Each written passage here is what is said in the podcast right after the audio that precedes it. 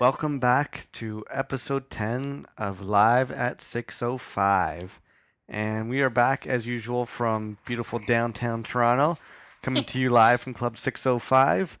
And that voice you hear in the background is the returning guest, the award winner herself, Val Gomez. Hello. I was only laughing because I feel like we always use the adjective beautiful to describe downtown Toronto, which is accurate. But uh, finally today, in like the last week or so, the sun has been out, so we can finally say uh, beautiful and sunny downtown Toronto. I like that. And wherever people are listening from, I hope it's beautiful and sunny where they are. So we're back again. This is episode 10. And like I was saying earlier, it's really exciting that I've made it this far. And there's only going to be two more episodes left after this for season one. Not forever. There's still going to be, I'm going to break it up into seasons and just do probably 12 episode seasons. So, like I said, we got this one, and then there's about two episodes left, and then I'm going to take a bit of a hiatus, bit of a break, because I got some pretty interesting and cool episodes and guests coming up. So don't worry, guys. There's still going to be a few more episodes left before then. And I always uh, delay saying the sponsor. I feel like the sponsors, I always listen, they're always at the start of the show. So let me just get the sponsorship out of the way, and then we'll introduce the show and you, and we'll talk about what everything's going to be about this week. Cool. So this week's episode of Live at 605 is sponsored by people who go on vacation and tweet, Facebook, or text while they're away. I don't know. I have a couple different theories about this kind of thing. I think you and- could almost even extend that Yeah? sponsorship to people who text and tweet during really large events, like being pregnant, right? Oh yeah. it's I- like, why do you need to update Facebook when you're about to like burst? There's one person I saw, and I think their Facebook was like, "Oh, I'm now seven meters dilated, or seven centimeters dilated." I'm like, I don't need to know that. And someone else is like, "Oh, I can see the head; it's crowning out of the vagina." I'm like, no, I don't need to see that. That's so gross. It's also just like, um, wouldn't you want to enjoy this moment with like, or if you were actually having all this fun and it was a huge moment, wouldn't you not be tweeting about it? You just be basking in it. Well, that's my thing. I feel like people who Facebook text or tweet spe- specifically on vacation, they do that because they're not having fun. and I'm not going to single anybody out, but I've seen a lot of people just do it in general, not just people I know. Mhm. And it's like, yeah, be someone like, oh, you know, I'm in Bahamas. I just went down a slide at the, you know, Atlantis. It's like, okay, Was guy. that us? We did go to Bahamas and visit the Atlantis, and you did go down a slide. We did, but I was having so much fun. I don't. I don't even think I brought my phone on that, that those trips. I've never once, while I was away, whether whether whether it was you know down south and like a tropical vacation, Mhm. Or whether I was in Chicago, New York, or whatever, I've never tweeted about it or Facebook because I'm like, I'm here to have fun and enjoy Yeah. my time. I feel like Which is weird because we usually sometimes like Facebook check in when we're at like Burger Priest. yeah, but then, I mean that's because I'm trying to sh- you know show everyone I'm eating a delicious burger or Oh, something. okay. Yeah, I just think why, you know, like when I go on vacation, specifically like on a, a tropical one, I'm trying to get away from emails and computers and That's so technology, true. right? So like, you and I are really good. Whenever we do go on Yeah. vacation, we're more at the pool or in the yeah. water or going on like excursions around the Mhm. island or drinking. Like we're not No. telling the world what we're doing. No, that's what you come home and do. Yeah, and that's what pictures are for. And like I'll Yeah. take pictures. Like oh yeah, I'm I'm all for taking a lot of pictures. And the when I went to New York in October with the guys, I did bring my phone and I used it a lot, but Mhm. only to take pictures because I had the iPhone five. right. I wasn't taking a picture and you know tweeting about being like oh I'm at Times Square now. It's like Mhm. no I. I think I when I got home I posted a couple pictures on Facebook of us at Times Square, but Yeah. not while we were at it because you know we were busy. Yeah. Well, we're such a, like an online generation now. I just think like I don't know. I'd almost l- if I had to give a pick, I'd be like, okay, I'll give you a vacation, but can you not tweet while you're giving birth? I just think that's disgusting. It's unhygienic, right? Yeah. And like it's just weird. It's like I don't need a play by play. Yeah, I've I've I've had a few people like that, and it's just like, yeah, keep the phone out of the delivery Mm-hmm. Yeah. room. Keep it. I was always under the impression you're not even supposed to have a cell phone on while you're at a hospital. Yeah. I don't Yeah. know. Maybe I don't know. Maybe that's just an urban legend, but I always thought there were signs where it's like turn your cell phones off, or Mhm. Or for whatever reason. Seriously, it's like if you're not supposed to keep your cell phones on in a theater, what makes you think you can keep them on at a hospital? Yeah, and oh yeah, that that is more disturbing. Okay, I think new sponsorship. I'm gonna drop this sponsorship of people who tweet, text, and Facebook on vacation. hmm This week is sponsored by people who tweet, text, and Facebook while giving birth or in a delivery Ugh. room. So gross and disrespectful to the occasion. Yeah, and it's just like enjoy the the monumental day that is having a child. and on that note, this week's episode is sponsored by people who tweet, text, and Facebook while in the delivery room with an extra spice of on vacation. Okay, so that was our sponsorship for the week, and I want to get into. I'll tell everyone what this week's episode's about, but before we get into like the what this is about, I want to read some viewer mail. And there was a funny story that happened to you yesterday. I want you to talk about, Mhm. and a funny story that happened to me yesterday that we're also going to talk about. Mhm. And there's a couple more games we're going to play this week. So there's a lot. It's a jam-packed episode. Like I said, there's only two episodes left after this, so we got to put you know as much punch into these episodes and just go out with the big bang. So we got a lot for people to listen to. So wait, so what's the topic so people stay enticed for later? Well, one of my favorite websites and one of your favorite websites to read during lunch at work Mhm. is a website called Complex. Yeah. and it's awesome. Complex. It's like uh, it's a website where there's different. You know, they got a sports section, a music section, a pop culture section, a clothing section, and it's just like whatever is going on in those genres of Mhm. clothing, fashion, uh, music, television. And so they're really good. They always have like top 25 lists or top 10 lists, whether it's, you know, uh, top 10 season finales of TV Mhm. shows ever or top 25 best, you know, rap albums of whatever, you know. I kind of like them because they also do like really salacious topics like top 25 most whitewash shows of all time or like top 50 um, actors who had to portray ethnic people before Yeah. the, it was like socially responsible to have like hmm a multicultural cast and stuff. Yeah, it's just it's one of my favorite websites to read while I'm at work because there's always just cool lists and they're always up Mhm. to date on whatever news is going on. hmm So our episode is kind of like we're paying an homage to this website and all their lists, and we're going to do it's all about television for us. And I've compiled and you've compiled a list of just different topics about television.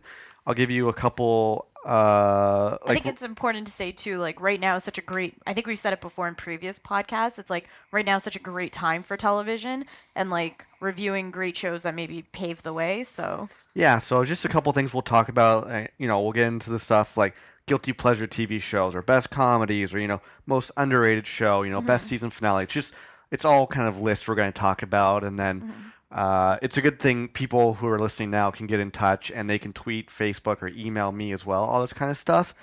So let me just get all that stuff out of the way. I'm saying stuff a lot. If you want to get in contact, as always, you can tweet me. Just find me on Twitter at Malencamp. You can go to the Facebook page, which is live at 605. Just search that. You can email me at live at 605 at gmail.com. And one more site, I want to start pushing it now because I haven't really talked about it that much, is my Podomatic website. And Podomatic is, it's a really big place where everyone puts their podcasts. And I always upload my podcast to iTunes and Podomatic. And if you go to uh, live at 605.podomatic.com, that's P O D O M A T I C. So that's live at 605.podomatic.com. You can go there, and what I've done is I've set up a button, I set up a PayPal account because, like I said, I'm doing this for free and I'm happy to put it out there, and I love podcasting. There's been such a great reception. yeah, you're like breaking top 20 now for comedy podcasts on iTunes. Yeah, I was actually number 16 today, and this This was a record-breaking w- week for me for top rankings and most downloads. And the thing is, the more popular you get, the more expensive things get. And I have, you know, because you got to pay for bandwidth and this and that. So Mhm. obviously, the Which more, we already have done Yeah. now. but the more people download, the more it gets used up. Mhm. And so, like, there's a lot of cool things I want to do. Like, I'm going to be, you know, advertising a lot for season two. With I'm going to be putting up stickers and posters all around the city. We're going to buy, you know, T-shirts for people. We'll do games like that where we give Mhm. out T-shirts to people who write in. And it's just so we just wanted to make it a more like live at 605 experience for listeners. Yeah. So they feel involved in it as well. So if you guys like the podcast and you enjoy it and you want to help me out a little bit, go to the Podomatic website. On the right hand side, you'll see a PayPal account. And if you want to, you can donate some money that'll help out for the podcast, whether it's $5, $2, 25 cents, whether it's, you know, one cent. You don't like, I don't even care if you don't. I'm just here to, Mhm. I just like doing this, but, you know, a little bit of kickback helps me and helps this podcast. And, And you can write like comments and stuff too, because it's like we're always interested in hearing like viewer feedbacks. If it, this many people have downloaded and listened, it'd be curious to see if if they agree or disagree with some of the Exact- rants or like yeah. your lists and stuff. I got some good feedback this week, and before I read the feedback, there's uh, two mentions I want to make out this week. Two cool things that happened. One was the return of my Ghana listener. Oh my gosh. So, checking my stats and checking the downloads, I noticed that I had someone from Ghana download an episode this week. And this is the second time. I had one time per, or prior, I think it was like in week three or four, someone from Ghana downloaded an episode. And then they went away, and I kind of Oh no. I mentioned like whoever's out there from Ghana, email me or tweet me because I want to know who you are, how you found out, hmm and all this stuff. And now they're back.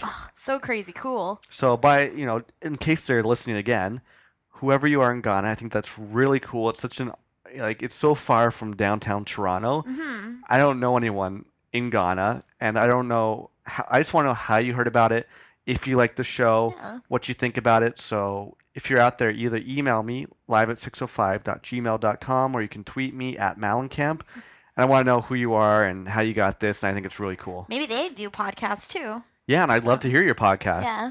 And the other special mention I want to make uh, talk about is I got a lot of downloads this week from a area in Canada, Winnipeg. Oh. It was crazy. Like I've I've been getting people downloading all over like Canada and the U.S., but Mhm. this week specifically, I think I had close to 50 downloads just from Winnipeg.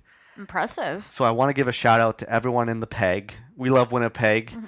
Uh, thank you for listening, and I want to throw it out to you guys. And can you email or tweet me and let me know how you found out about the show and and just you know what you think of it and Maybe they also had a beautiful and sunny week in Winnipeg. maybe So they- wanted a podcast to. That maybe it's only minus 20 there right now or something. so thanks again. Or they recognize you're an Ottawa person and they want the Winnipeg Jets to kick the Sens' Ooh, ass. maybe yeah. There's a good chance Ottawa Senators and Winnipeg Jets are going to meet in the playoffs. Exactly. They want they want to have some sort of tie with you for that. Yeah, maybe because we did do a podcast. We talked about going to the Sens Jet game a Mhm. few weeks ago, and Oh shit! remember? Yeah. So maybe I don't know if we're doing some advertising there, but maybe, someone listened to it. But thanks to everyone in Winnipeg and everyone throughout Canada, the Mhm. U.S. Appreciate all the downloads, and I got some listener feedback this week. So let me get into that. Okay, so my first one I'm going to read is a tweet, and it's actually a pretty cool tweet that I had this week. Okay. So this one comes from the band Hey Champ. Ooh. Anyone who's a fan of the podcast who listened to episode one, Mhm. you know that I mentioned Hey Champ as my band of the week for the very first episode. I love them. They're from Chicago. They make really cool music. Like, listen to the first episode. I talk all about them. I still can't believe we missed that concert in Wicker Park, Oh in yeah, Chicago, by a day. we were in Chicago a couple years ago in Wicker Park during this cool music festival, and Hey Champ was playing. Like they were headlining or something one of the nights. And it was the night that we just like were leaving. I think. It was leaving or like prior. Yeah, we just missed it. So I've only seen Hey Champ once open for the Sounds. You were with Yeah. me. They blew me away, and I've been a fan ever since. So Crazy cool. I'm hoping that I can see them again. And they do a lot of DJing uh, sets, not just ba- they, they don't just play concerts; they also Mhm. DJ a lot. So hopefully, I can see these guys again. Super cool. But it's cool because they actually tweeted me this week. So let me Ah. read the tweets. And so it started with Hey Champ. They wrote, In 24 hours, our new song played at a Hawks game and on NPR. We've come a long way since the Gemini Club remix was used for porn. so yeah, they have they're awesome. Hey Champ's been putting out a lot of new music this year. Mhm. They put out one of their songs, Cliche, at the start of the year, which was awesome Okay. and they put out another new song called Comet.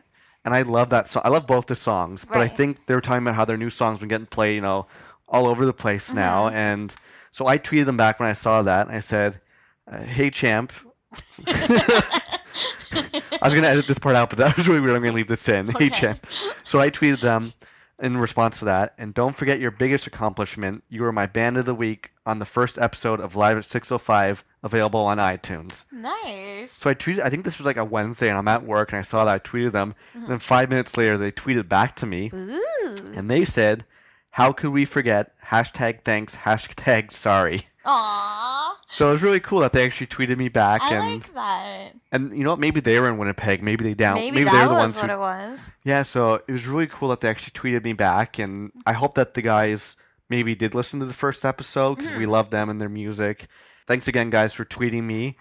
And it's actually the second time Hey Champ tweeted me. I remember, yeah. I tweeted them once a few months ago, and all I said was, "Hey guys, love the the band. When can we expect new music?" Mhm. And they wrote back, "Oh, there'll be some new tunes in the upcoming year," Love it. which was awesome. So I love these guys because they actually they do interact with fans, and they Mm-hmm. you know. It's another, that's one of the things I love about Twitter is you can talk to your favorite celebrities. Which is amazing that they actually take the time to respond. So it's like Yeah. if you've tweeted like Escort and hmm St. Lucia Yeah, and Big Wreck and stuff now. So it's funny. Even my sister Jen, she's on Twitter, and she tweeted Dean Cain once.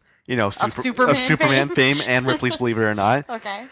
And he actually tweeted her back. I think he was saying something because he used to be a football player, and he no. yeah, I think I think the story is Like him- a sea level football player. no, if I remember correctly, because my sister was and I think still is obsessed with like Dean Cain and Superman. Yeah, he tweeted her back because she like he said something about his football, and she's like, "Oh yeah, you were number so and so when you played football, right?" And he's like, "Yeah, I was." Glad you remembered. Smile or something. That is amazing. But I think the story was he was drafted in the NFL. Like he was a pretty good college football player. Okay. I think he played. I don't. I can't believe I even know this. I think he played for the Buffalo Bills. Yeah. I think he played in the preseason. and He injured his knee, and it was like a career-ending injury. Weird. And so he got into acting through that. I think. Okay. But anyways, it's just cool that that's the one that my sister loved, hmm and he tweeted her back. It just it's like a feel-good thing, right? So random. Yeah. So Maybe that's all he has to do these days. maybe. so shout out to Dean Cain and Dean Jen, my Cain, sister. Live at 605 tweet shout out next. Yeah, Dean Cain, if you want to come on the podcast, tell me what you're doing. I'm going to tweet you this week, actually. Listen to this episode, and hopefully we can do like a Skype call and I can get you on the episode. That's amazing. So I got a couple more viewer feedbacks here. And this one comes from Beck. I'm assuming it's not Beck the musician. I was like, Odelay? Yeah, so this is from Beck, and he emailed me from beautiful San Jose, California. And he said, Hey, John, is Chaboy real? It was when you were drunk and texted Dan.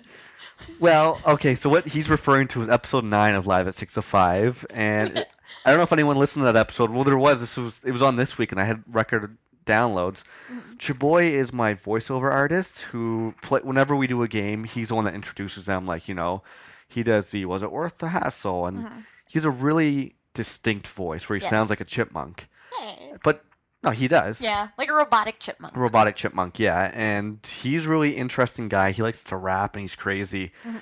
And I can see where he comes off as maybe people think he's playing up a character, Yeah, but he's 100% real. He was in Club 605 a few weeks ago and recorded a podcast with me. totes. And so, yes, Beck, if that is your real name, Chaboy is real. Next up, we have Richard, and he's from beautiful Riverside, California. A lot of Cali places. Yeah, right? I, shout out to Cali. There's been a lot of downloads from California, so obviously they're listening and they're writing in. So I hope everyone That's else, like I said, Winnipeg can write in because shout out to everybody. Very cool. So Richard says, "Hey John, loving the podcast. The episode with your two friends was hilarious. Wyclef sounded like a great concert, and I want to hear about your bad experiences. Also, I checked out St. Lucia based on your recommendation, and I love them. The song September is awesome. Later. Wow, that was good. Thanks, Richard. That's very fulfilled, that email. Yeah, well, a lot of people, we got a lot of good feedback from the, I guess you could call it the drunk episode of me, Dan, and Sean, where we talked about concert experiences. I thought it was hilarious. I listened to it actually commuting to work, and there were so many parts where I like burst out laughing between like the Boys Town Brew and like just the different like concert stories. Like I love yours and Dan's passion about Wyclef and seeing them and Sean being like, he's not a real musician or whatever. and then you're like, hey Sean, what's your favorite concert of all time? He's like, Wyclef. Wyclef. I was like, what the shit? My favorite part was when Sean's describing us as like the Three Stooges, and Dan's like, "No, we're not," and he spills the beer, and Dan, and Sean's like, "There you go." so Um, ridiculous. yeah, I'm gonna have those guys back on. I think it was so much fun, and people liked it so much. Just to build like the anticipation, I'm gonna leave our next episode for season two. Ah, because you still have to do the bad ones. Yeah, so we're gonna talk about all of our bad experiences. So fret not, people. Mhm. The trio will be back of Boys Town Brew, and we will be doing another podcast, and there will probably be a few drinks involved for that one. and I'm glad you like St. Lucia. That's awesome. They're Great awesome band. band. Yeah, so I'm glad you like the music recommendation. Okay, and last email comes from one of our regulars. Actually, he's emailed before. This comes from Ben Elliott Aw, we love Ben Elliott. in beautiful Oakville, Ontario. And he says, Sign me up for the Boys Town Brew release party. Keep up the good work. I told my dad to listen. Aw, look at him. Thanks, Ben. Wonder Yeah, how old this Ben is then. Hopefully, old enough that he can come to a Boys Town Brew release party. Okay. Because we do not encourage people under the age of 19 to drink beer. No. Let's just be clear. And I hope your dad listens. He sounds like a cool guy if you think he'd like it. Totally. So thank you, Ben, from beautiful Oakville, Ontario. So speaking of St. Lucia, there's a story I want you just to tell us before we get into this podcast. Yeah. You uh, you've been really busy all week. You know, work's been killing us both. Just super busy, and you've also had really big school assignments. hmm So you're pulling double duty, work and school. And um, you had a pretty funny story yesterday about going to the bank, yeah. and I was hoping you could maybe tell everyone about it because it was just it just made me laugh, and it mentions it talks about the podcast and this and that. If you don't mind, Okay, so okay, so where to start? Um, I'm doing a project, and one of the components of this project is to get a fictitious loan from a bank loan officer. I literally have to get them to void a personal line of credit and stipulate that it's like three shareholders, sixty-five thousand dollars, etc. However, I've been in the bank now two days, and luckily enough, the bank in the village that I go to the people there are super nice and they're super approachable because they'll actually believe me and take me in when I tell them these really ridiculous stories. Thursday, I went in to meet with said loans officer and we got on really well, really good rapport. Just became ridiculous, like to the point where people in neighboring offices thought I wasn't a real meeting. they just thought we were shooting the shit. Um, and so oh, that was really good. So I knew he had a good rapport. So follow up day two, I emailed loans officer um, an outline for what I wanted put in my loan. And so when I got to the bank for him to physically sign it and print it on uh, the bank uh, company stationery just to make it look a little bit more legit, Yeah. I get in and he's like super chill and he has like um his iTunes going in the Nice. background and he's just like come sit down. He's like I'm done my shift essentially. You're my last person. And so we're shooting the shit and he's like how's work today? And I was like work was good. I'm just a little tired. And then we just start talking about different things in general. Completely absurd from the uh, actual loan so wherever I go I try to like promote John's podcast in a very stealth way well, let me just cut in one second. One of the things I hate doing Mhm. it's like self promote promotion. You know, it's almost like networking, and it's I hate that kind of stuff. S- same here for Yeah. myself like For- I would yeah. never promote myself For myself, I love promoting you and my friends and this and that, but Mhm. it's one of those things. It's almost like oh, I don't want to whore myself out there. Even though like I got no problem doing it online because I do it a lot on Facebook and Twitter, Mhm. but I hate just doing it in person. And It's weird. It's awkward. we were at the Keg the other day for no, I'll dinner, tell everybody. and we're getting the bill, and you're pay- we're paying for the bill, Mhm. and to the waitress, you're just like, yo, we're celebrating that John here. His podcast, it's so amazing this week, and you just like you're like, tell her about your podcast, John. I'm she like, seemed oh. genuinely interested. She's She like, did. "What's it called?" And then she's like, "Live at 6:05. What it's about?" And like, yeah, she's like, "Oh, my boyfriend does like a nerd podcast Mhm. about like video gaming, which is like a huge niche market on podcasts." yeah, no, Right. I, I know uh, those are huge. Like I I know a couple people who do those things, and Mhm. so I just want to give a shout out to the very nice and awesome waitress from the K. Carol. Carol, she was fantastic, and I hope you're listening. and I hope Mhm. you like it. But it's just funny because you always tell me stories about how you do promote the podcast. I'm like, thank God, maybe this is where we're getting all the new listeners from. So I'm sitting with said loan officer and we're just shooting the shit and I was just talking about like different concerts and stuff going on and he's a little like not a little bit, he's like probably um near my eldest brother Carl's age demographic, so like um early forties. And we're just totally like two peas in a pod shooting things about music and I was Mhm. like, "Oh, I was like it's really cool." I was like, "You should check out my boyfriend John's podcast live at 605 because he always does really cool new bands you should check out that are trending." Can I just say one thing? Yeah. If anyone listened to episode like one and two, and then they just put this one on randomly, we just spoiled that we got together. oh Oh, In case anyone ever listened to it out of order. Oh, okay. Well, I'm just- whoa, spoiler alert. I- I'm we guessing no one would do that, and I just sorry, I, I busted up your whole story, but I That's just okay. thought that We're was pushing funny. on our four year anniversary. Hoorah! Huh. What you recall it. So I'm just telling him about Live at 605. It's like my boyfriend does this amazing podcast. And I was like, it's really conversational and really approachable for any demographic. I was like, he always promotes like different bands. And then mm-hmm. he's like, oh, like what bands? And I was like, okay, like escorts. And so literally we're in a bank, it's still operating hours. Door is fully open because I'm a non-legit patron in there. and so I was like, "Hey, let's go check it out." And so I literally first jack out my cell phone, put on John's podcast, and the bank branch manager who's walking by comes in Enza, and mm. she's like, "What are you guys listening to?" And so we literally start playing the first episode of Live at 605 Relationships, Yeah. and so like we're all sitting laughing at this as I'm trying to get my fictitious loan signed, and then he's like, "Let's check out." One of the songs that John suggests. And so I was like, okay, check out Escort on YouTube. But the first time we checked out, I called them Escorts, which literally just brought up porn on oh, YouTube. oh God. And then I was like, oops, I mean escort. And so we played one of their songs, and I was like, oh, this is amazing, like disco reinvented music. So we all just kind of started like dancing in the in the office, which is awesome. And then he's like, okay, give me another band John recommends. And I was like, oh, check out St. Lucia. And so we listened to September, and they really like that too. And they're Yeah. like, oh, this is so interesting.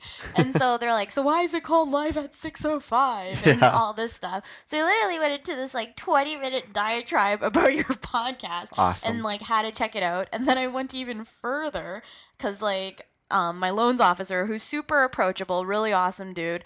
I was like, he started telling me about like his personal life and like how he broke his knee and like his ex girlfriend and stuff like that, who was like nuts. And so I just thought like, oh my god, we're get, like we're totally like I could be friends with you tomorrow, right? And so I was like, oh, I was like, John's really cool because he has such like a wide variety music he likes, and so he's like, oh really? Like you know, I watch BET all the time. Like so does John. Right? you were And- telling me this story yesterday, and 20 minutes before you got home, I was watching 106 & Park on BT. So I was just like, you know, amongst like all like the hipster music we like, I'm like, we also go to like gangster rap concerts Oh, like Tech yeah. Nine. And so he's like, Oh my god, really? And then I was like, Yeah, I was like, John's really cool because I was like, he does stuff like hip hop karaoke in the city. And so he's like, Oh, what does he perform? And then I was like, It's really interesting because when we enter the venue, you wouldn't naturally think that John is the person who's gonna go up and rap because he's like sitting in his urban outfitters, Outfitters. like sweater and banana republic skinny jeans jeans. and then gets on stage and busts out like Tupac. Tupac, I've done Old Dirty Bastard, Snoop Dogg, Yeah. Little Wayne. So and it's like brilliant when he's up there. So like literally, I have like three bank managers, my loans officer, all like looking at John's podcast. Right, it's literally selling it. We like checked out the Ox fan page, like pretty much like three of John's recommendations, and then the guy's like, "Oh, this is interesting. What does John look like?" And I was like, "This is now getting creepy." Yeah, it is. so I thought that was like, there's way more to that story, but It's yeah. just it's funny because you'll make friends at like the oddest places. Like, like you made friends with this bank guy, and then we were talking about the keg earlier. There was this period of time when apparently we were just crazy. We went to the keg at least once a week for like two months. which I don't even understand because even when we went on Thursday or whatever, it was like hundred and twelve dollars. Yeah, it's like damn, this place ain't cheap. But we kept this period of time when we kept going every week. Mhm. We made friends, especially you made friends with this one waiter guy. He like gave you your email. He's like, "Oh, we're going to have like, it's like I'm having a housewarming party or like a paint party." He's like, "Come on over." And and then like even we have a really good friend now at Acme Burger. yeah. Oh my God, he's getting married. He's getting married, and you want to get him a wed- wedding present. Yeah, So he's so lovely, and Yeah. it's like it breaks my heart to see like when he like his family was sick and stuff. Yeah. So I was just like, oh, I want to kind of send flowers. yeah, everyone check out Acme Burger on Church Street. It's fantastic. And the people there are so lovely. Yeah, so it's just you always make friends with anybody and everybody. So it, I just thought that was a funny Mm-hmm. But. I also try and like because you're doing such great things with this podcast, and it's like legitimately getting traction. Mhm. So I want people who like I see on a not a regular basis, but people in our city because we talk about our city so much in like neighboring um, areas and stuff to check it out. Yeah, what I'm trying to do with this podcast is my inspiration now for the podcast is another podcast called The Black Guy Who Tips. Ah, And I want it like he's number one pretty much like on Podomatic and I think he's one of those guys who started off like me, just like out of I think he still does it in like his house mhm. into a mic and he's he's got like real sponsors who pay him a lot of money and he's just like the biggest thing now. So I crept all the way up to number sixteen. He's number one or two every day. that's crazy. So I'm trying to get to where he is, and we're following each other on Twitter. So shout out to the black guy who tips. Love your podcast, and he does his podcast every day, and it's like ranges from an hour and a half to three hours. I mean, wow. he makes me look lazy doing this once a week. So shout out to the black guy who tips. Okay, let's get right into this week's podcast. And as I said earlier, this episode is inspired by the website complex.com. Also, one of my favorite websites to go check out when I'm bored at work on lunch or something like that. It's really cool. Same as me. And this is all about uh, it's kind of like our lists of TV shows, ones that we love, ones that we hate, the characters. Just we both have different uh, topics we want to bring up and see what we think about each other's list. hmm And I guess we might as well start by just talking about what our favorite shows of all time are. So, would you like to go first? Sure. I guess in no real order, because I probably love each of these shows for different reasons. Yeah. Lost. Yeah, I love it. Lost when, especially when it was at its peak, and even when it wasn't, it, I would still tune in like Thursdays at nine or Wednesdays at nine. You could not phone me, call me, text me, anything, because I was like had to be so involved in that show. And then as soon as it would end, I would either text my brothers, text you, Yeah. go onto the like, like nerd blogs and like try and figure out theories and stuff. Another show would be Breaking Bad Oh, I love it. which is amazing. Vince Gilligan, I think, is such a genius because it's such a interesting storyline, and I think hmm all the acting is really top notch. So sad that it's its series finale this Oh, summer. yeah, I can't believe it's going to be done. And then my guilty pleasure, although I still think it's a really great show, is Yeah. Gilmore Girls. Yeah, you well, it's one of those shows that I wouldn't necessarily I would think of it as a girly girl show, but the episodes I've seen a lot through you, Yeah, and I think it's really well written. I'd always compare it to like my relationship with Beth, I guess my sister-in-law, but it's also like I did a study on you could profile any show you wanted to for one essay I had to write for my uh, screenwriting class in university in England, and I pr- uh, did the essay on Gilmore Girls, and for their 42-minute episode. Their script was 92 pages long, as opposed to like a regular drama script, which would be like half of that, essentially, just because of how fast and how much their characters would have to speak. What about you? Okay, so hands down, my favorite show of all time is Breaking Bad. Like, by far my favorite show. The writing is amazing. I think Bryan Cranston and Aaron Paul are unbelievable actors, especially with the scripts that they get. Like you said, Vince Gilligan, awesome showrunner. He's the one who created it. I just love that every episode is so suspenseful. Mhm. The other reason why I love it is because, as sad as it is that they're ending on season five, I'm happy they're ending it on season 5 because Mhm. it's not going to go nine seasons and be really shitty for three Totally. seasons. So they have it. They're going to end on a high mark, which there hasn't been any drop off on any of the seasons. They just Mhm. each one's as good as the last I one. agree. The only one funny thing though about this show is it as much as I love it, it has one of the characters that I hate the most out of any show, and that's Skylar. I hate Skylar. I'm a part of a Facebook group called the I Hate Skylar Facebook group, but I think that's just a mark of a good actor or Yeah. actress. The best comment I ever saw on the I Hate Skylar Facebook page, and Mhm. if there's any kids listening, cover your ears, was Skylar, you're such a cunt. Why can't you let Oh. Walt cook? oh no! You should have said Val cover your ears. Sorry, yeah. That was the best. Everyone's just like, Skylar, let Walt cook. Don't you know? she is such a bitch. I love because we always say like AMC has the worst housewives. Oh yeah, like Ever. Betty from Mad Men. Betty, Even like Skylar, Skylar, the, the Lori from Walking, Walking Dead. Dead. Yeah, so glad when she got killed. Spoiler alert. We should say this too to anyone who's listening. If you haven't watched Breaking Bad, we'll try not to do too or many any of spoilers. these shows, like too many spoilers. Yeah, but if we're gonna talk about a big plot line, we'll say spoiler alert and then fast forward 20 seconds. But keep listening. Do not stop listening. I also love Lost. Mhm. Exact same reasons as you.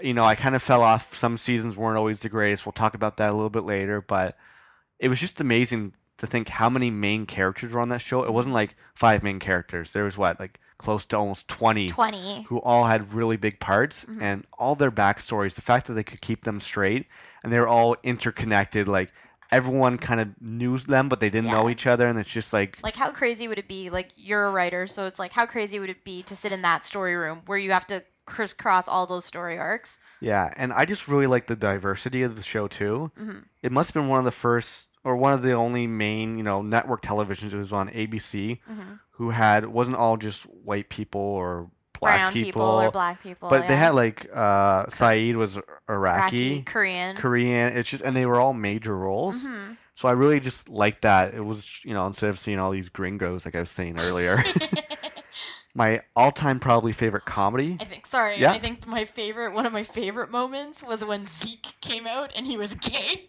Oh, yeah. and it was just like it was so unexpected because I don't think at to that point they ever had a homosexual character no. on Lost. But then it was like so surprising, like when you saw him in his real story, and it Yeah. was just like he was with Michael, and Yeah. he ended up being gay, and it was just like, whoa, did he have tendencies? Like, did we see it before? Because then you would go back and rewatch the show Well, to if- see if that if Yeah. that was true. and if you remember correctly, I think it was uh, when they first, the others first captured like Kate and all them, Mhm. And Kate's taking a shower, and Zeke's there, and, and she's like, "Don't look at me," whatever, and he's Yeah. like, "Trust me, sweetie, you're not my type." See, but it's like at the time when you saw You're that like- episode, you wouldn't think of It's it. like, "Oh, okay, he's in the blondes or yeah, something," and so but I no, thought, he's the Jack. but I think that's like a mark of really good writing too, because it's like story arcs that come back. Like clearly they kind of fell off for the season finale yeah, or series finale, but yeah, we'll talk about that later. Yeah. The other one of the best uh just speaking of Lost right now, on Saturday Night Live, I saw an old episode that Jack was on, Mhm. uh Matthew Fox. Fox. Mhm. And one of the best sketches was he was playing himself and he goes into an elevator Okay. and there's like five people in the elevator and all the first thing anyone says is the lady she's just like uh it's purgatory. Oh. So the idea was he's in an elevator and people are just blurting out what they think Lost the is. theories, yeah. And one guy's like, they're all dead and this and that. And it's just him being like, ah, I can't tell you. Well, it's so stressful. It's Yeah. like I remember like All the theories. all the theories going on to like the Lostpedia websites and stuff. Yeah. It's just we'll talk about it later. Clearly, Lost. I think Lost was one of the like if not the only show that commanded a social media base so well. Yeah. It was like driven by like audience members. Like I know the writers kind of joked about it. It was like you guys can steer the show, but I've never seen a show command so much online attention as Lost did. one of the first podcasts I ever listened to was a Lost fan podcast Mhm. because they talked about, you know, theories and this and that. Yeah. So I'm like, I need to see what other people think because there's so much. Uh, my favorite comedy of all time, this one rivals, almost rivals Breaking Bad for my favorite show of all time, Okay. but it fell off just because of how long it went. Okay. It's Scrubs. Such a good series. Amazing show. The only downside it had was it went, I think, nine seasons, and then they, and then they did a med school season. With James Franco's brother. Yeah. It went on a little too long for me, but I just love like Zach Braff is one of my favorite actors in general. I love that he's a writer and he can direct and act. Mhm. I just thought that show was really really well written and they did an amazing job of mixing comedy with drama. In a 30 minute show, nonetheless. And it was like one of the first shows when we started dating. I'm like, you got to watch this show. It's so funny, it's so good. It's like so underrated. I think it was really cool because even when I was living in England for a short stint for school, my friends there, Henry and Paul, tried to introduce me to that show as well. And I was like, no, I do Yeah. not want to watch this show. It looks stupid. and then I was like, oh my God, this is like really impressive writing and like great character. Yeah, it's funny. I was listening to uh, a podcast with Dr. Drew. hmm Actually, I listened to an old episode of Loveline, which is his and Adam Carolla's like relationship radio Mhm. show, and they had John C. McGinley on the oh, episode. Cool. Okay. And Dr. Drew said he's like Scrubs is my favorite medical show because out of all the medical shows, they're the ones that get it right when it comes to actual like medical procedures and stories. Interesting. So he said it's the most medical accurate show out there over like ER, Grey's Anatomy, like whatever the That's the medical. sh- crazy. so I was like, oh, that's a really cool thing. So I know Scrubs, they brought in actual, like, this, the character JD is based on an actual real uh, physician. Mhm. And he come in, they have, like, a lot of medical people who kind of, you know, they give them the real terms and they tell them all the crazy stories that happen. Yeah. So I think that's pretty cool. And definitely check out the first five seasons of Scrubs are amazing. Season five is my all-time favorite, so I highly recommend it. If you guys want to borrow a DVD, come over to Club 605 and you can borrow one. on um it's interesting because here's where we differ from complex on complex which i thought you would might have said the top rated drama on their series of all time was the wire Yes, and I'm going to talk about that a little bit later because I have a category that's most overrated shows. oh okay And so, uh, i definitely have some to add on there yeah, Wire, I love to death, but we're going to get to that a little bit later. okay I have one more favorite show I want to say. shoot So this is a show. It's called the Brendan Leonard Show, and this was a show that is a it was a really big inspiration just to me growing up. So basically, the idea was it was a reality show on the Family Network okay and it came out when I was 19 years old. And it was basically this kid, Brendan Leonard. It was him and like his group of friends, and they shot it themselves, and it was Mhm. just like almost a sketch comedy show. oh interesting But they just shot it like at Brendan Leonard's house, and they just did all these ridiculous, wacky sketches. But it was just it, none of them were actors; they were just It's real kids. Canadian show No, they were from Chicago. Okay. I think Brendan Leonard's dad, Mike Leonard, was on like Good Morning America. Like he was a really big broadcaster, Okay. and so like growing up, they always filmed stuff. Right. And so it just kind of inspired me as like a guy growing up, being like, oh, you can just grab your home video camera and film stuff with your idiot friends. yeah. I'll try. I'll post some of their uh, sketches like uh, from YouTube on Facebook because it was just some of the funny stuff I ever watched. And it was they didn't have writers. It was just them, the kids, right? Mhm. And they were all 19. I think they were all the same age as me, and it was just the funniest thing. I remember watching it all summer long. Was it only one season then? Sad thing, one season, and it was shot over summer, and they filmed I think close to 40 episodes. Wow. So just think about that. Uh, like a four month period, these guys shooting and editing all themselves. They didn't have anyone out like from Hollywood. It was all done by like Brendan Leonard and his whole family. They were all like uh, uh like filmers and, or production crew. filmmaker and stuff. Yeah, and it was all like his brother in law helped like do sound this and that. It was That's just really impressive. the other cool thing, and it's kind of I pay homage to it too, is he always had his band of the week. Oh, is that where that came from then? So, and his band of the week, wh- whoever it was, was the music for the episode. Very cool. And so this is what got me into indie music. This was Mhm. a little bit before Garden State. Okay. So Brendan Leonard got me into groups like Built to Spill Mhm. was one of their bands of the week. Modest Mouse I think may have been on, but it just Super cool. really inspired me to listen to that music and get into like that brand of comedy. And it's just I'm actually friends with Brendan Leonard on Facebook. What's he doing now then? He is I think he does stuff like he's a correspondent for I don't know if it's online or Mhm. I know he still continues to do this stuff. Okay. But the thing is, a lot of his other friends aren't actors. Like they went into like they went all into college and they did whatever their field Yeah. is. So it was just a really cool show. And if anyone, I'm sure some people probably have watched it before. Only one season. You can't even get it on DVD, but you can look for it on YouTube. Okay. And it's just it's a really funny show, and it still kind of holds up today. So Very cool. let's get into this. We talked about our favorite shows of all time. Mhm. Should we talk about most frustrating shows? Yeah. I'm gonna, I'm gonna let you do yours first. I have to think about my list because I feel like you would already know your pick. Okay, I got three, 'Kay. and these are three shows that I love that just really frustrated me. Okay. Uh, I'll say my three, and then we can maybe talk about them after. So first one, Lost, Yes. obviously. Equal. Second one, Prison Break, I'll never know how it ends. and the third one is The OC. oh, I agree. Okay, I might keep the same list as yours unless I think of something else. Yeah. Okay, let's start. Uh, let's do Lost last. 'cause We just talked about it. So let's start with The OC. The OC came out again. It's almost like the Brendan Leonard show. The OC came out when I was at my tail end of high school. Like Mhm. everyone knows what the OC is about, right? And I loved the first two seasons. Like I remember I didn't even give you the first three. For yeah, the third one kind of tailed off when Volchok came in and Marissa started going to public school, and that Johnny guy Johnny! fell off the cliff. And then Marissa. Chili from Sons of Anarchy. Chili, yeah, I love Chili. Yeah, uh, but the first two seasons, I remember I watched season one Mhm. and it was amazing. And then season two came on, and I was back in Ottawa uh, for like Christmas break from college, Okay. and I was hanging out with Matt. I'm like, Matt, we have to watch the season premiere of the OC because this is before PVRs. Yeah. He's like, the OC, isn't that some girl show? I'm like, trust me, we have to watch this. Yeah. He watched the season two premiere. He's like, oh my god, I gotta go, I gotta go buy season one. Is that is that what the season with Oliver? Yeah, Yeah. no, season one's Oliver. Yeah, Oh, okay. season two is how did season one end? I don't even remember, but I just remember me and like Matt and I got hooked on it. We watched all the time. Mhm. But then when you got to season three, I still like season three, but it tailed off. Marissa died, and then season four was just god awful. Uh-huh. When Ryan's a cage fighter Oh, in that was season just one. weird. Yeah. And like Seth and Summer, are, like she's in school and she's, she's like, like a feminist, oatmeal, an oatmeal feminist who's like all about nature and this, and it was so bad that That's a stoner. that's just that's the other thing. I started laughing. It's just like they make this big deal of him smoking like two joints. It's Mhm. just like trust me, he's not doing cocaine. He listens Yeah. to the OC, he's fine. So that just kind of like season four got really frustrating. I stopped watching it altogether. That's fair. I, I don't know. How, is that how do you feel about? I stopped watching it. Like same as you. Like I remember always coming home from like high school, university, and like all of us like pulling together to like watch the OC, and it was like a huge thing. We're like, oh my god, is Oliver gonna shoot himself and whatever? Such great writing.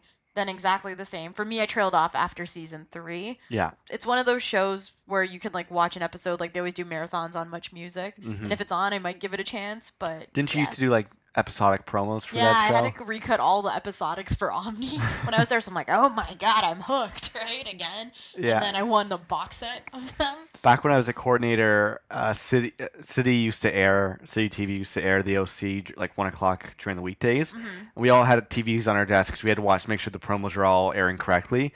And me and Ferris, we've talked about before, we used to sit next to each other, Yeah. and we used to always watch the OC at one o'clock, and we would just quote everything that happened because she was just as big a fan as I was. So good. And like Michelle would always laugh at us because I was always I would always quote like Summer, and she would always quote Seth. It was just really weird.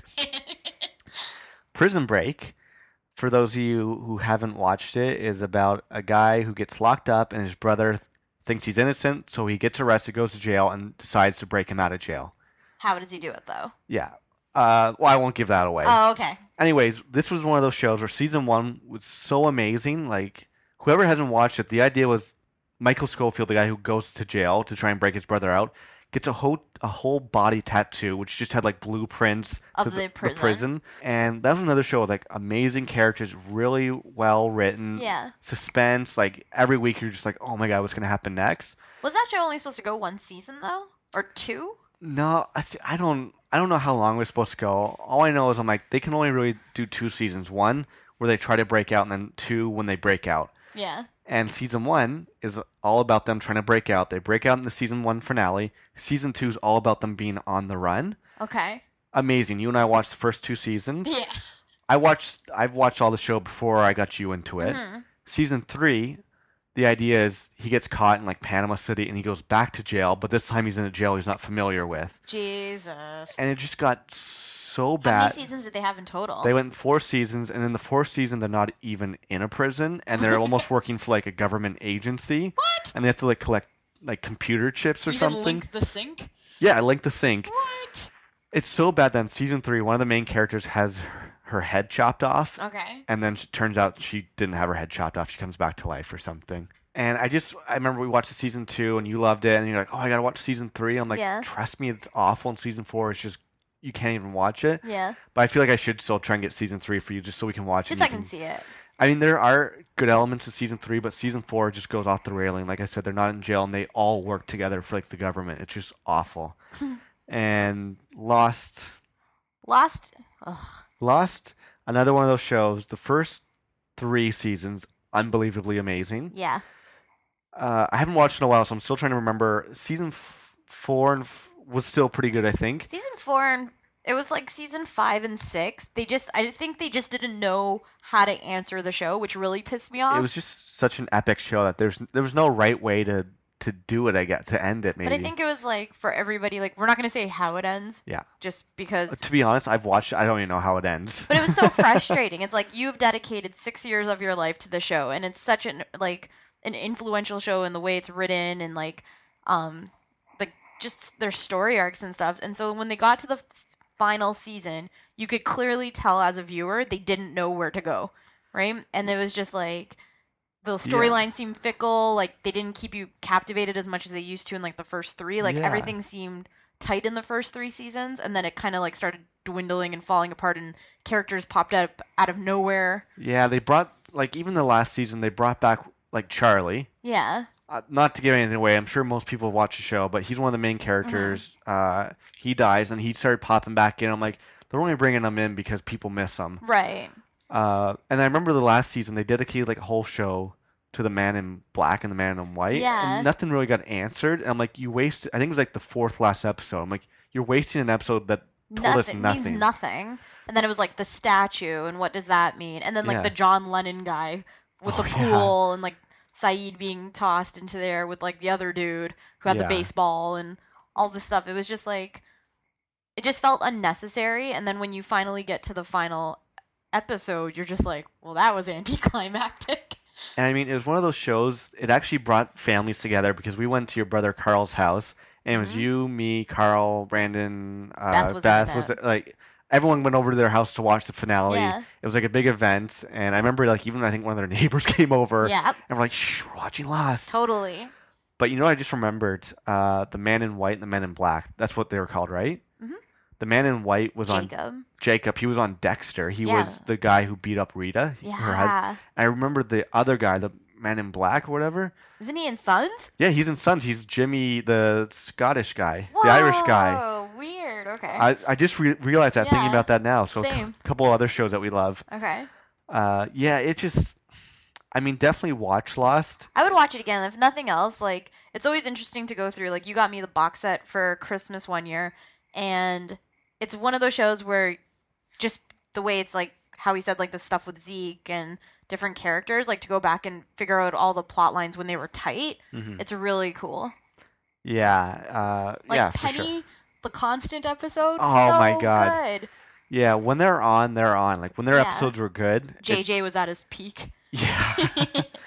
it was just, oh man, it's such a love hate relationship. Definitely love more than hate. yeah. and we got to go back and like we were watching every episode, but we got to go back and watch like the last two seasons like over a week, I think, and just I think maybe it might change our minds a bit. Maybe. Okay, so uh, is there anything else you want to add to this list, or does that pretty Um, much cover it for you? I think for me, I also trailed off with. I'll talk about this later too, but Party of Five was I thought was a really influential series. Like, just the way it was written, like the demographics at the time. It was like Beverly Hills 90210 was really big, Melrose Place, and then Party of Five was really cool. Matthew Fox again, Yeah. and then that story just got really fickle and weird towards the end. But the first, again, three seasons were super tight. Okay. So that just yeah, that show bothered me a little because even right now I own the first three seasons and I love them. Oh yeah. But yeah. Cool. Okay, next up in the category, and I'll let you choose the category after this one. I'll say Mm-hmm. this is what show went on too long. There's a couple for me. Yep. Sex in the City. Yeah. I definitely feel like that. And I only I didn't watch Sex in the City when it was like all the craze. I only started watching it like after when it became like uh Cosmo TV's like big push. Mhm. So even that I just found weird. And again, those characters just went to Paris because they didn't know what to do. Yeah, it's true. Right. Um. I definitely think Friends went on too long, Yep. and that was like a great influential show when it started. Again, she went to Paris. Oh yeah, you're right. It's with all these sad rich when you white don't know women. when you don't know where to go in a story on television, you go to Paris. Honestly, first world problems like boohoo. I'm like the most gorgeous woman living in New York, and Yeah. only like my best friend loves me. Let me go to New York. It's like, or let me go to Paris. Like, Let me go to off. Paris. I definitely think Lost went on too long. I thought if they ended in four seasons, it would have been super solid. Yeah. And to an extent, I feel like Dawson's Creek, and I love that show. I feel like they could have ended it after first year university, but they went on really long, and then it, they had to do that thing where they jump five years into the future. Oh, okay. Yeah. Yeah. As much as it pains me to say, Scrubs went on too long for Oh, my yeah. liking. One of those shows that they only went six seasons, it would be my all-time favorite show. Now it's number two next to Breaking Bad. Uh, they went nine seasons and then a season all about like med school. hmm The only one thing I do respect, uh, the creator of that, Michael Lawrence, who also created Spin City, uh, Cougar Town. He's like a really big uh, showrunner Mhm. in uh, Hollywood. He said he's like, oh, he gets a lot of flack over the last couple seasons of Scrubs because there's like it fell off and Zach Yeah. Brack left this and that, and he's just like, to be honest, guys, he's like, I loved my crew, and he's like, if I could get them another years of work for another season, he's like, I wanted to make sure that they got paid and got to That's work. sweet. So I'm like, I respect that. Yeah. But I'm like, it just went too long and everything. Uh, Prison Break, as we mentioned, if uh, the season two finale ended so, it was such a good episode, and it could have ended as a finale. I don't want to give it away, but they could have wrapped it up nicely on a boat. Right. But then he Scofield got caught again, and the way it could have ended was like he got reunited with uh, the chick, the The doctor, Lori. and they're on a boat and they have all the money, and then he gets caught. I'm like, they could have just ended this amazing, but obviously, you know, Fox wanted the show to keep going. Yeah. And the other show that's going on too long, which is still on the air now, hmm Dexter. Oh yeah. Dexter, another if Dexter only went four seasons, it would probably be another one of my top shows ever. I think it's so silly with Dexter though because it, last season was okay. The last this past season was a little bit better. Yeah. Um, just because like obviously finding out Dexter's true identity and stuff. Yeah. But the previous two were horrible. Everything after the Trinity Killer Yeah. was just Lumen and Lumen and the evangelist person. Yeah. and Yes, the first four Colin seasons. Hanks. Colin Hanks. Yeah, when Colin Hanks is like the main villain, it's like you're not scaring anybody. Like, go get a tan first. Aw. I did find him like pretty like ridiculous and like the father from Selena. J- James Olmos, or what's his name? yeah, Dexter. Like, I think the episode, the season four finale with the Trinity Killer. I won't give it away if you haven't watched it. Goes down as one of my favorite all-time favorite finales. hmm just the amount of suspense and drama drama nonstop. But I feel like they had like okay, I got four. They they had four seasons planned out, and then like oh, okay, season five, let's just do this. Season six, I guess we'll do that. Mhm. And I think so. They're going on to season eight. I'm pretty sure it's supposed to be the last season. Okay. I hope so because I mean we we still watch it. It's just it's hard to believe that eight seasons in and this serial killer hasn't been caught by anyone. Like he hasn't been put away, and he's actually killed all these people and like no one's ever. There's one episode where he's in a university chasing someone with an axe, and I'm like, where the fuck are the cameras? Seriously. How did no one so pick this up? And it was like that opportunity where Deborah had the chance to like go behind the curtain and she didn't. Yeah, she's like, I'm gonna let you go because I respect you. I'm like, go find out who it is. And then when she's like, I love my brother, it's like, fuck off. Ew. Whatever. Okay, one of the biggest hit games we had was uh, it was called Can I Get an Ad Lib, where you're trying Oh, to guess God. the rapper's ad lib. Yeah. I have a new one, and it's called Name That Nickname. Name that nickname. Wow. Okay, so Name That Nickname is exactly what it sounds like. It's where I'm going to give you a rapper's nickname, and you have to tell me which rapper that is. Okay. Because I just love that rap music. Everyone has different nicknames. Like, I, I wish rock music would do that. Yeah. Or I guess they kind of do like Ziggy Stardust and whatever. Wasn't like Garth Brooks become like Oh, he was like Joe, Joe Black. Gaines or yeah. something? But rappers have the best nicknames, so I'll start off with a couple easy ones that you're gonna get. And, we'll see. Uh, so this one you should get because I've said it a million times. But Uh-huh. who is Little Tunechi? Lil Wayne. Little Wayne. Boom. Yeah. There you go. Uh, and that's how it is. I'm just gonna say someone's nickname, and you tell me who you think it is. Okay. Next up, we have. You might be able to get this one. Sir Lucius Leftfoot. CeeLo. Close. Not CeeLo. He kind of is in the same. He's done songs with CeeLo. He, Rick Ross. Rick Ross, no, he's not Rick Ross. He, I'll give you a clue. Oh. He is a member of a rap group from Atlanta. This will not help me at all. Is it either Andre 3000 or Big Boi? Big Boi. Boom. Yeah. Yeah. Okay, here's another one. Who is the Teflon Don? I will repeat. Who is, think about it, the Teflon Don? You said his name earlier. That'll give you a clue. CeeLo. No. Think fat rapper. Rick Ross. Rick Ross, the boss. he, he named one of his albums the Teflon Don. Oh yeah. Okay. Now, staying in the Don status, Okay. who is the Louis Vuitton Don? That's a real nickname. Uh, yeah, he's used it in songs before. He's So he's a trendy person. yeah, he's one of the biggest rappers out right now. Kanye. I'm Khan, the Louis Vuitton Don, but my mom a person. Now she's Louis Vuitton mom. You are correct. Is it? Yeah, What, Kanye what, West. what, I was like staring at you like vacantly. I was like, impressed I just rapped that song too. Yeah. Yeah, he called himself the Louis Vuitton Don uh, on a few songs, so I thought that was pretty funny. Next up, who is the verbal Herman Munster? It's gonna get a little bit trickier from now on. Oh my god, like it wasn't tricky already. The Uh, verbal Herman Munster. Is it somebody who raps really fast then? No, it's someone who raps with a really distinct voice, a really, a really deep voice. Tech Nine? No, he, his nickname is Tech Nina. Tech Nina. Uh, You have s- technically seen him in concert. Dre? You saw Dr. Dre in concert? For the up and smoke. No. Uh, you saw him with me in concert. Technically, he's very tall. I think Chali 2na? Chali 2na. Yes, he goes by the. Well, it's the verbal Herman Munster.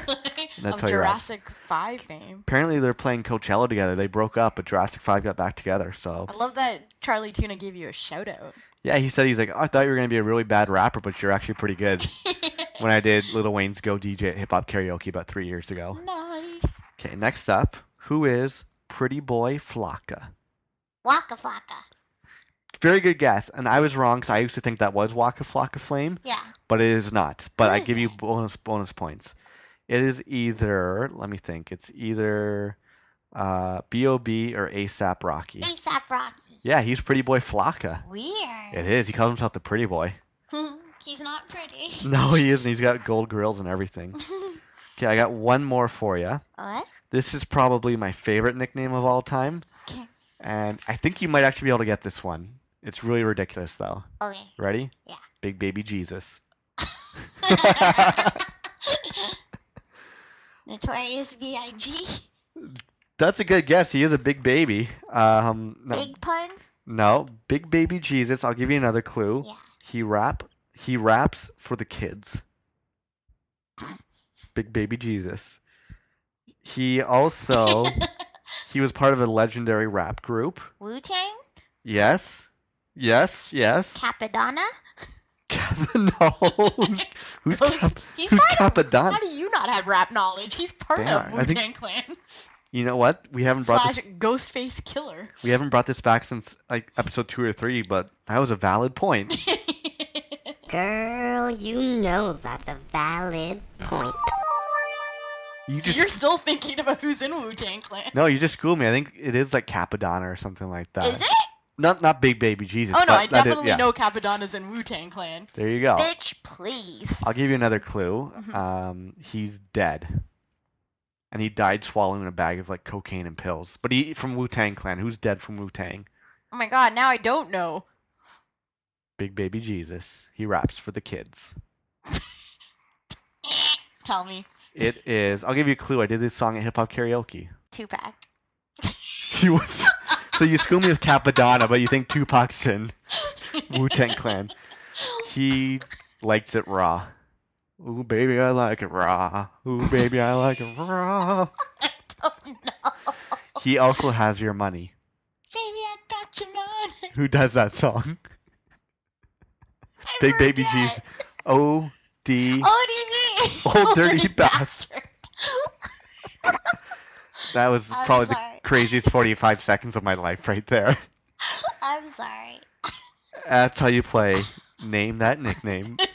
Name that nickname. Wow. Do you want to do one of your lists now? Sure. Um, what do you feel was a really awkward character introduction in a series? Like it just didn't work, and then they had to like bow them out, or they stayed on, and it just made the series weird. I have two for you. Okay. First one is on Entourage. Okay. Do you remember the character Dom? Is that that guy who came back from prison? Yeah, he. Totally. Yeah, from what I was reading was the idea was Dom was actually supposed to be like a new member of the Entourage, hmm but people disliked him so much that he was only in two episodes, and I hated him. But the funny thing is, after watching Entourage, I went back and watched shows like The Wire, Okay. and he's in The Wire. He plays. Is he a- a real like a big character? Yeah, oh yeah, he's a really big character, and he plays pretty much like the same character as Dom, like the dumb uh, jock type of thing. Okay. But I'm like, oh, he's actually. I think he's been on a couple other HBO shows, so I think a lot of those people all work together. Okay. But yeah, he was only in two episodes, and he kind of came in. I'm like, ah, I just don't like this guy, Yeah. and clearly no one else did, and he was gone in two episodes. So the other person I was gonna say made an awkward entrance was Tori from Saved by the Bell. Oh yeah, The chick with the leather jacket. Because if you remember, it basically went like in the last season episodes with like Kelly and everybody there, hmm and then it just went to like six episodes where there was no Kelly and I think no Jesse, Mhm. but Tori was there, Okay. and then like the last three episodes she's gone and Kelly Kapowski and Jesse come back in, Yeah. And I'm like, who is this like butch macho Tori who like Zach falls for with her so leather jacket? Weird. So I thought that was like an awkward one. Uh, I think those are the two I have. Who do you have? Um, I actually don't remember their names, even though we just spoke about them like right before we started the podcast. Again on Lost, those brother and sister with the jewels, or Nikki and boyfriend. Paulo. Yeah, Nikki and Who Paulo. pretended to be brother and sister, but Yeah, they were like, and she was an actress or something. That was like the dumbest storyline that got killed in one episode. That was another one where they were supposed to be full time members of the cast, but the audience hated them so much that they Mhm. got written out. I think th- it, they were just awkward. I hated them, and I think that guy's like on something now we watch too, which is weird. Yeah, he looks familiar. Um, I also thought an awkward cast member. Oh, fuck, what show is it? Okay, we'll come back to it. You go to a question. I can't Okay. remember now. So the next one I have is what show do you wish was still on TV right now? I only have one, uh, and it's Flight of the Conchords. Oh yeah. One of those shows, they only went two seasons, hmm and I love it because they actually ended after season two because they said, we can't top the show. So No. that even though HBO really pressured them, being like, we want you to come back, hmm but Brett and Jermaine actually said like you know it it takes so much because they actually write the scripts and all the music hmm and they're putting out so much content it's just like yeah it's it could go from being an amazing show to being really shitty if they kept going on. Right. But I wish they were still out there because I love that show. So good. I, I heard though that they're going to be making a movie of Flight of the Conchords. Smart. So that's I'm so jealous because you introduced me to Flight of the Conchords, and I love the show now. Um, but my friends Miranda and Alistair went to see them in concert, oh, and so they were like, because they were like all my friends, like Yeah. from my high school uh, crew, they're such avid lovers of Flight of the Conchords that I'm just like, damn it, yeah they've totally jumped on that bandwagon too late. So yeah. yeah.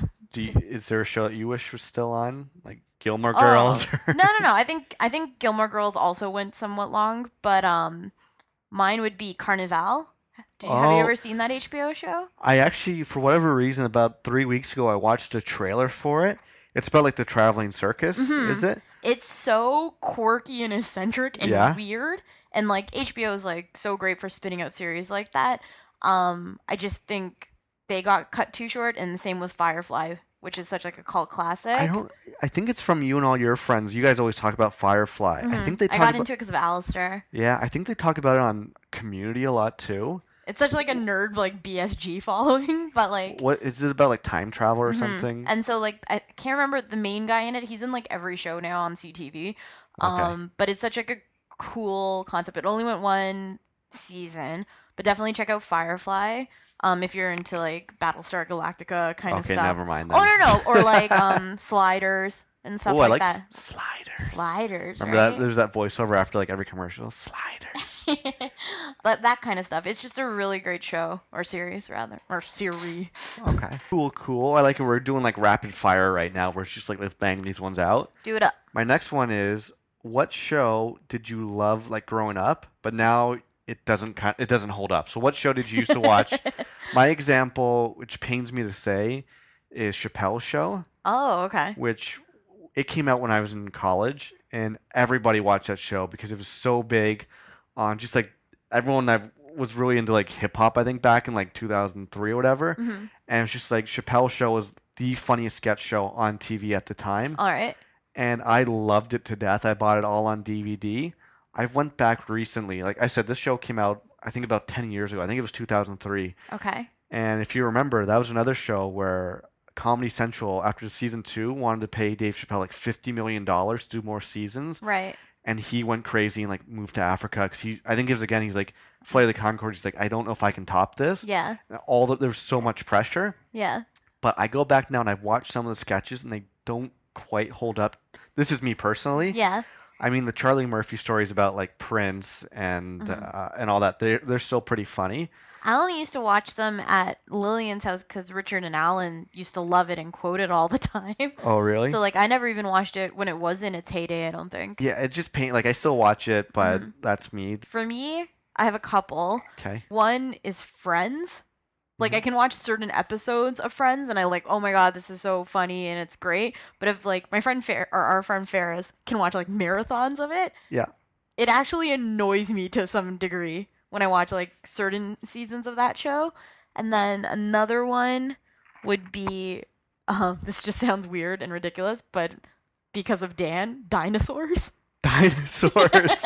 yes. Um, the dinosaur Jurassic equivalent of Family Matters. oh my god! And we went back and because Dan bought it on Dan DVD. bought it on DVD, and like all three of us were watching it one day because we also all grew up watching it on Yeah. like TGIF, I guess. for sure. And I never realized how sexist, Oh my god. Jurassically racist, Yeah. I guess, and how like out of date the graphics and stuff were for even that time. It seemed like really ridiculous. Incredibly sexist. You go go back and watch the first episode, and he's yelling at his wife for not making him dinner, and It's so bad. and they're making fun of like other species, being like they're not as good as our species. Like it was almost like a you know a white on black thing. totally weird. That's hilarious. I forgot about that. Um, so that show, just like we couldn't even get through one episode. It was so awkward. it was so bad.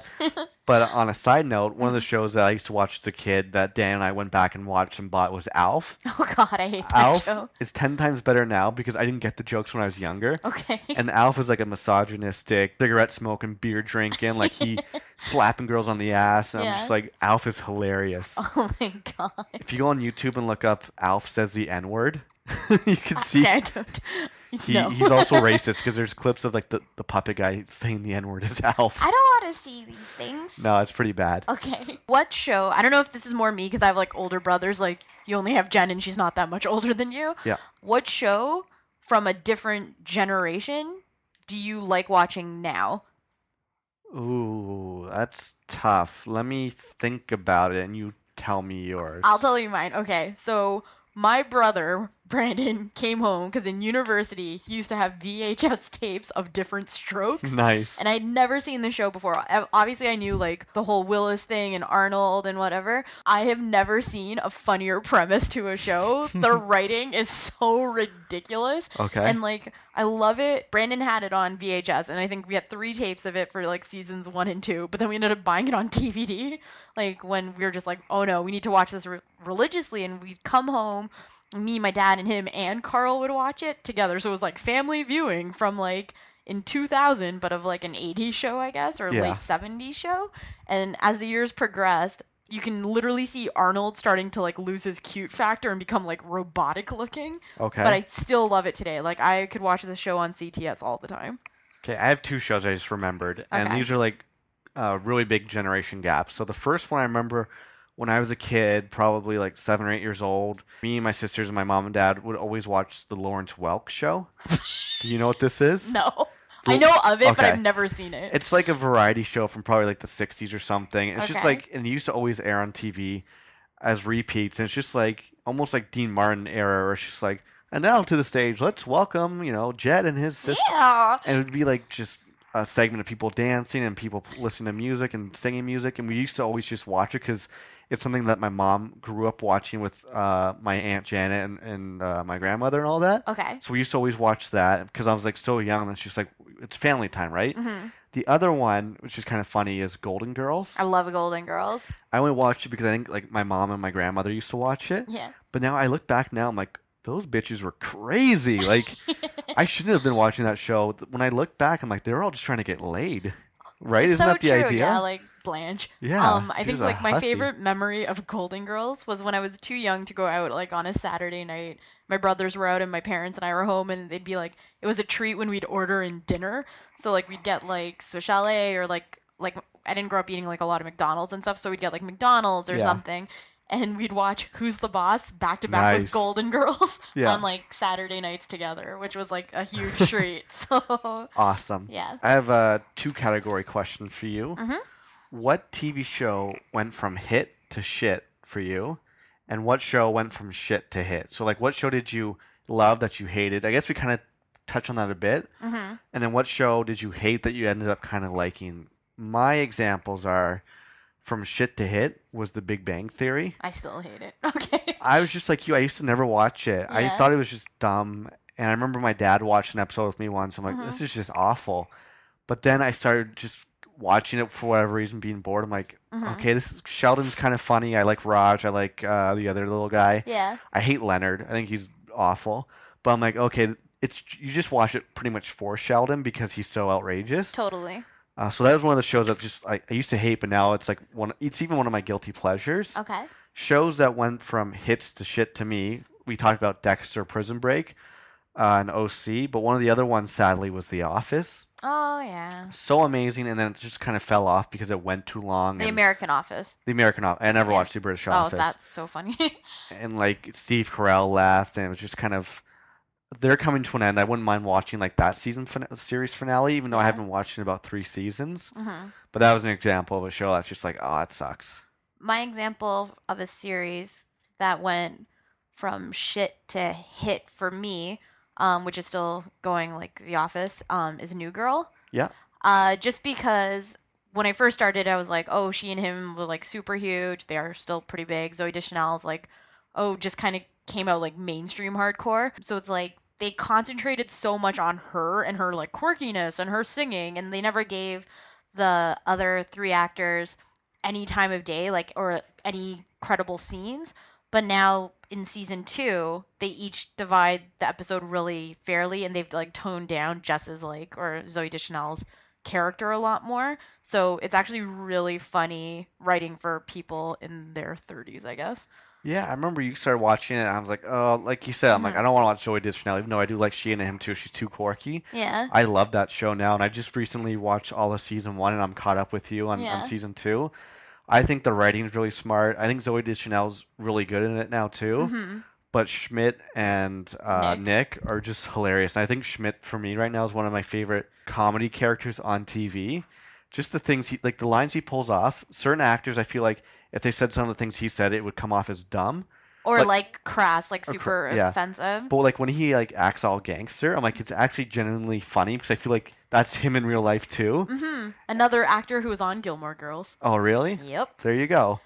Uh, yeah, so I like that. One other series for me, I don't know, like I'm still gonna watch it, but it's kind of become like a jerk off series. I find is Girls.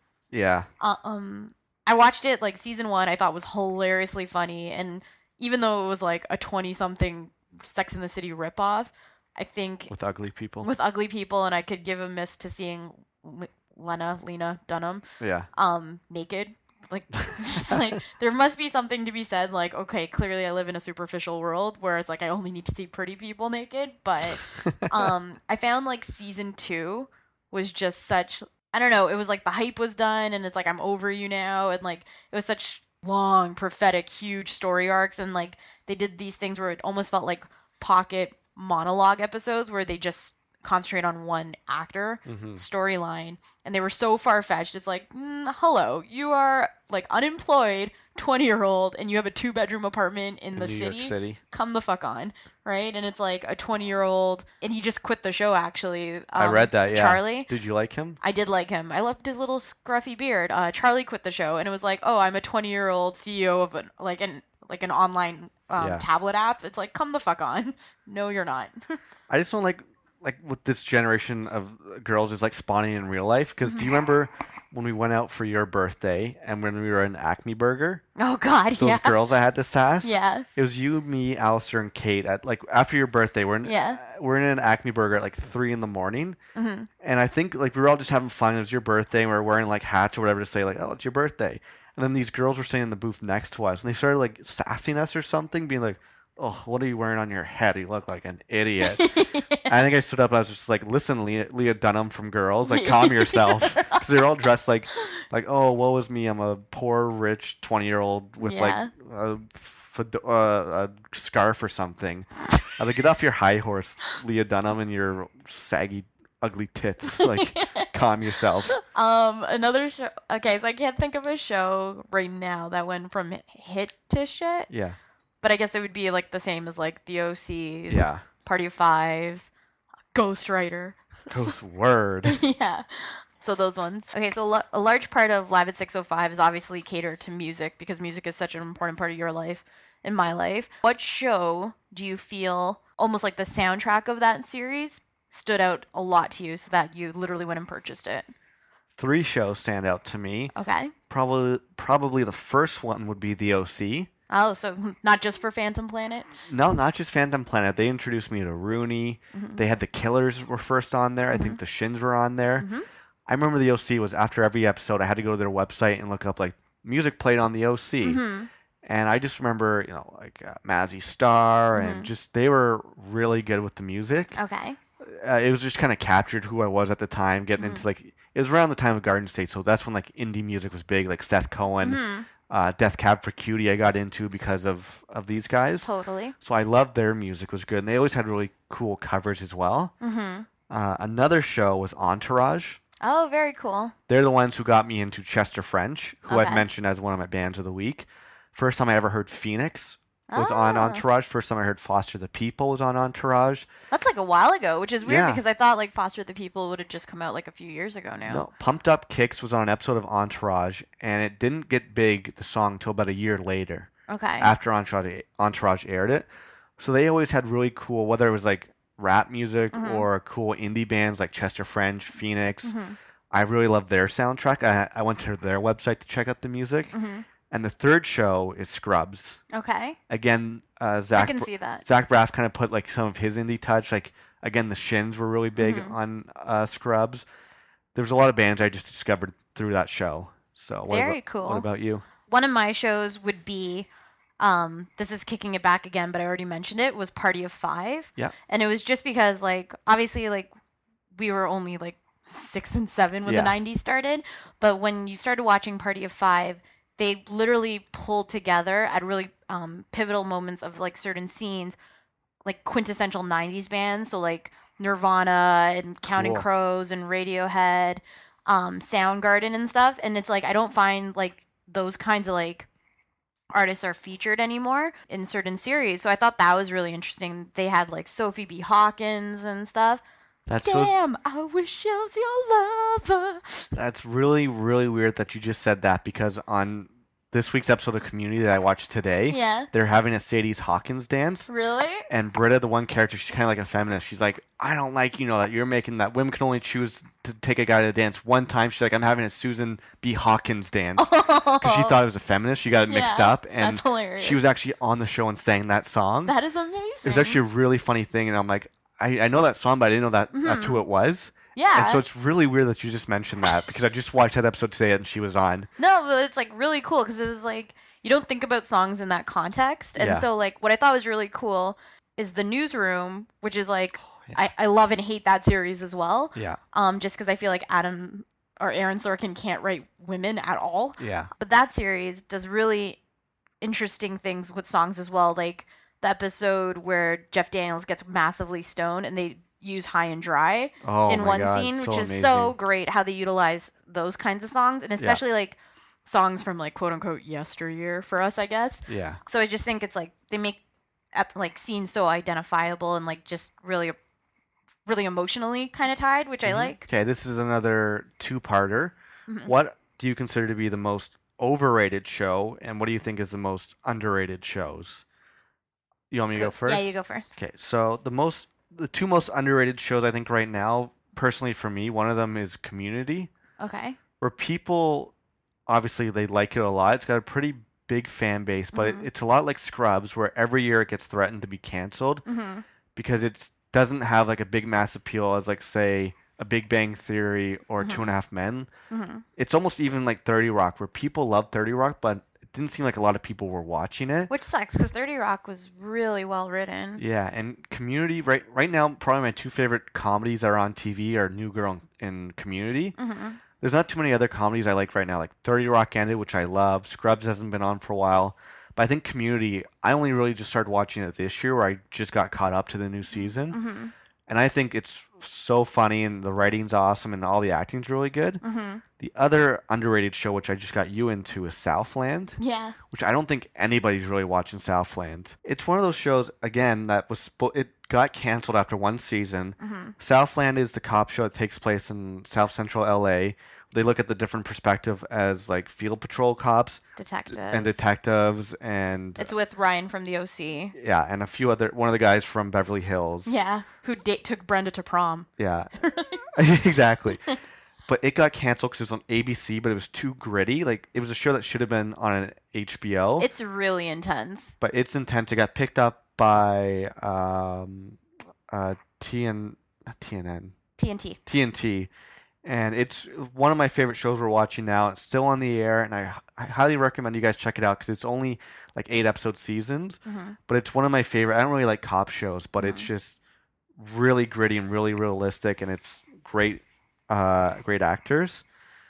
My most overrated show, I couldn't really think of one, but to me, it's a show that I love, which Mhm. is The Wire. Okay. But The Wire, Ooh, is number one drama. Here's the thing: The Wire pretty much goes down as the all-time best drama ever. It go it's rivaled with like The Sopranos for the best show in the history of television. Okay. That's what people say. It's like either The Wire or The Sopranos. Okay.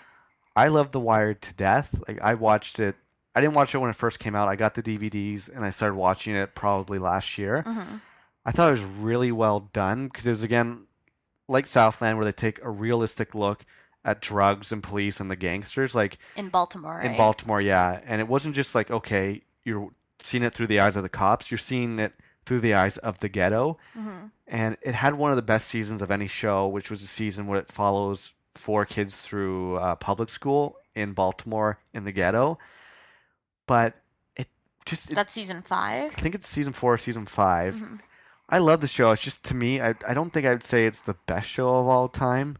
So I don't know. I just found it a little overrated to me. That's just my opinion, though. I could, okay, so here's my thing. Like, I understand. Like, I'm always big. Like, Jo- John's been really good because he's introduced me to like a lot of television that I would probably not have watched, just given the nature that I like things like Gilmore Girls and Dawson's Creek.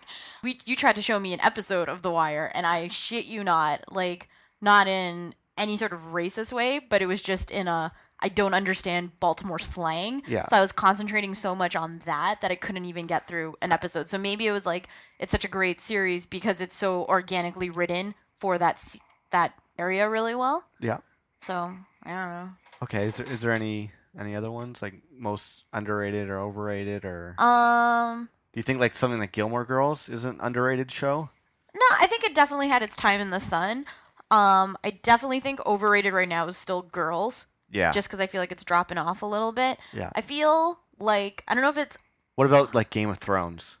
okay. So here's the thing with Game of Thrones. It's like We watched one episode. we watched one episode again. I needed like a nerd dictionary to understand and like Nerd. right like a map to tell me which person was what part of what town or whatever Yeah. um i understand the production value is like amazing it looks great it's clearly a really intricate storyline my friend jason's like just give it three episodes and you'll be okay Mhm. i just can't i just can't do it i don't Yeah. even know what it is it's like i'm choosing not to be part of that audience Yeah, I agree with you. It's just like uh, incest. I'm like, but are they incest? Because I don't know. There's so many characters who know if they are brother and sister, and like where are the dragons at, and yeah blah blah blah. I think another show to me, which I love, the season finale, there was just like a few holes in it as compared to like season one was Homeland. Yeah, So it's like I, I'm still gonna watch it. Like I love that series. I think it's a really clever concept, even though it's based on a book. The first few episodes of season two could have been season finales in itself, Yeah. and then it kind of just ended, and then you're like, huh?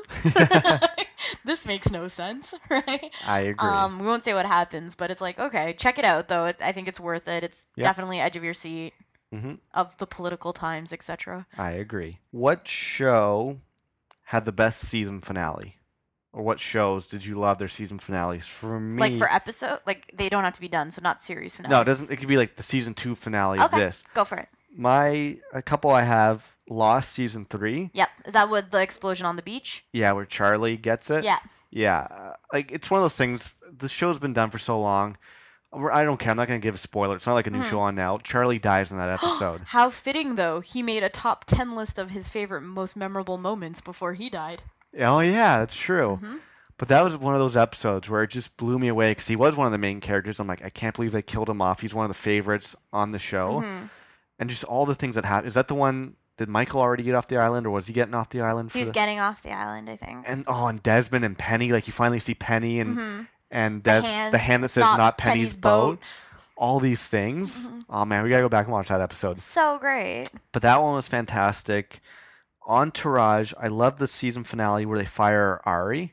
Yeah. It's cool because like Ari screws up and then they're looking for new agents and Vince is just like, you know what? Or Johnny Drama's like, Ari's always been there for you. hmm But they ended up firing him in the end. Just like the song they walk off to, I, I Mhm. thought that was really cool. I like that. And one of the shows, this is uh, actually an overrated show for me is Weeds.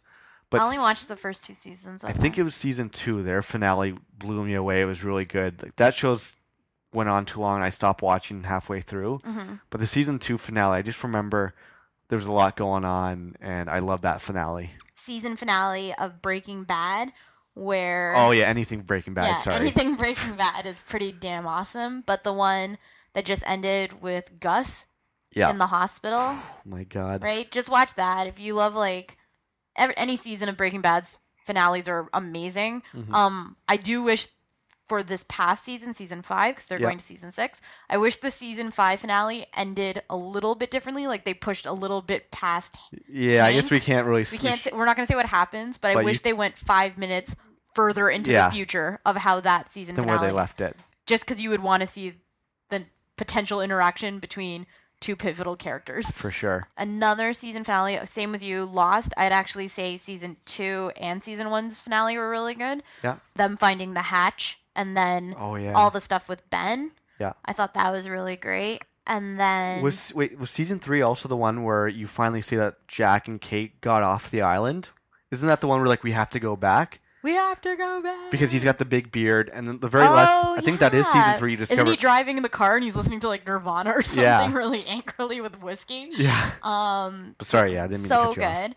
And then another season finale I really liked was Mad Men's, where they like have to leave the they lose the, Oh, the agency. the agency, Yeah, and so it's like what's gonna happen. that was great. Um, and then also I don't know if it was the season finale, but again, Mad Men when uh Lane hangs himself, oh, so sad. super sad. Yeah. So yeah, Okay, let's do one or two more, Mhm. and then we'll end the show. Mhm. What's the best show that people should be watching? Like, uh, for me, I, uh, Breaking Bad, obviously. Mhm. Another one is American Horror Story. oh shit, I don't think that one gets enough attention. I'm, I think those are one of those shows like I'll buy that for people for Christmas because Mhm. they should be watching that. I mentioned like Southland, but I feel like Breaking Bad and American Horror Story are the two big ones. I'm like people need to watch these because the things that they do on American Horror Story, Mhm.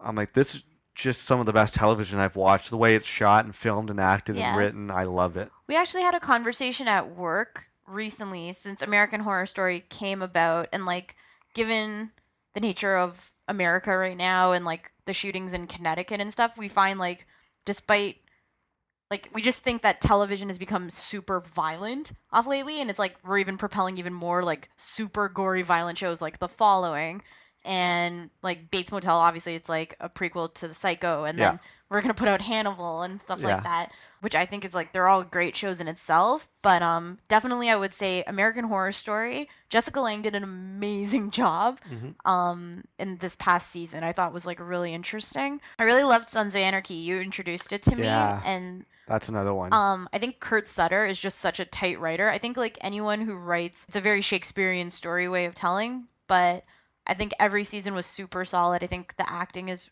like now it's getting a little bit silly, but I'll still watch it. Mhm. But um, the first like three to four seasons were like, oh my god, like we used to watch like three episodes a day sometimes.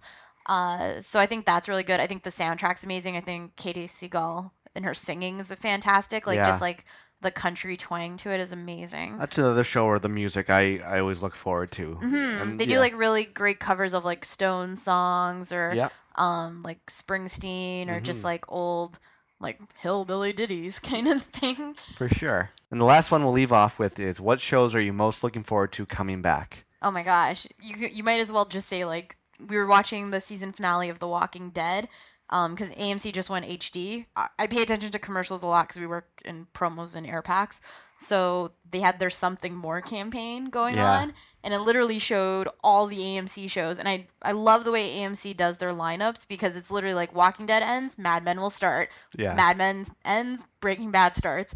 So literally, I'm looking forward to Mad Men tomorrow. yeah. Um, so by the time you guys hear this, like it would have passed. Yeah. Uh, Breaking Bad, Homeland, The Newsroom. Because Yeah. I feel like that show's been off the air for a while now, and um, Sons of Anarchy. Sons of Anarchy, and I think that's it.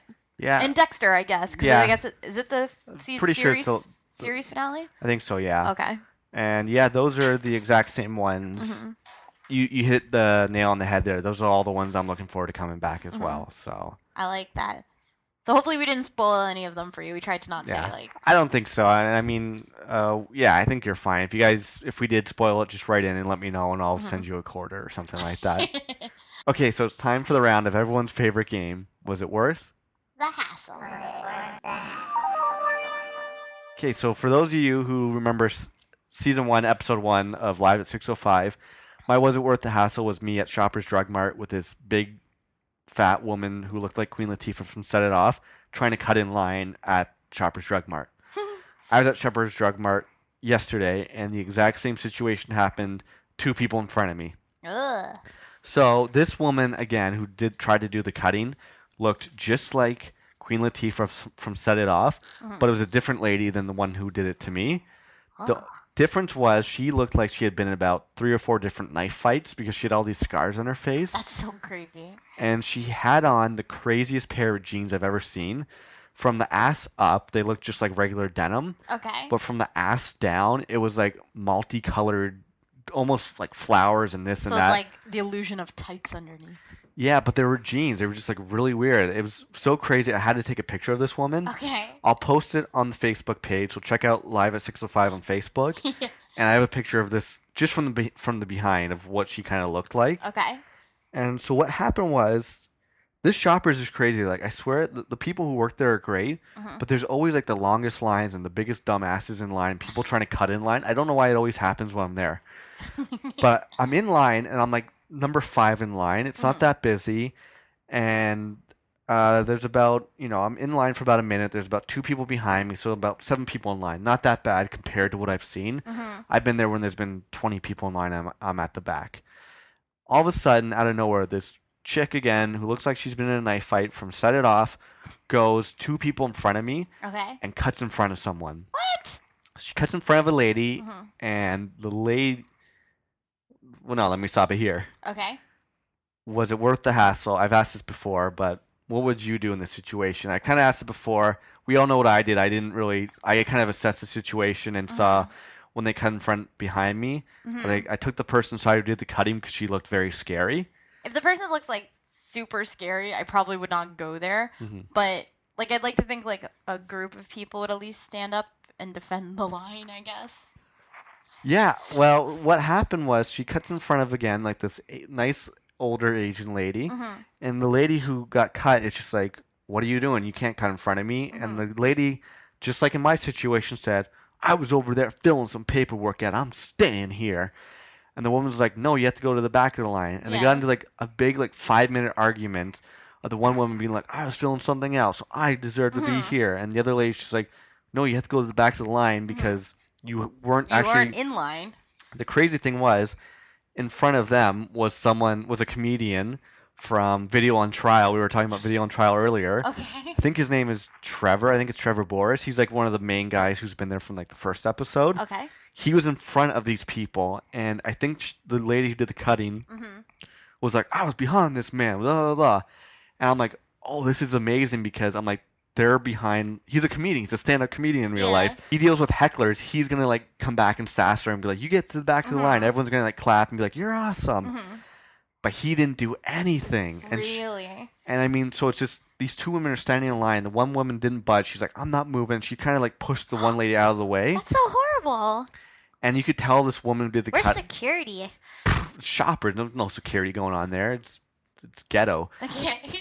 and the lady uh, it was almost felt like she was trying to push in front of the guy from video on trial Not impressed. but then Alright. he kind of got sassy and like put his like stood up and put his back right in her face good. and it was just like a really wild scene like it, there was all this arguing and then there wasn't and then in the Mhm. end it sucked because the girl who did the cutting cut in front of the nice asian lady That sucks. and true to fashion the lady who did the cutting was in line at the person for like 10 minutes because she didn't know what the fuck was going on and she's just like I have a stamp. How much is the stamp? Two dollars for a stamp. I'm not paying that. What other stamps do you have? I'm just like, What? I'm like, I just want to pick up my. Damn package. Yeah, it was DJ Jazzy Jeff and the Fresh Prince's Code Red, best album ever.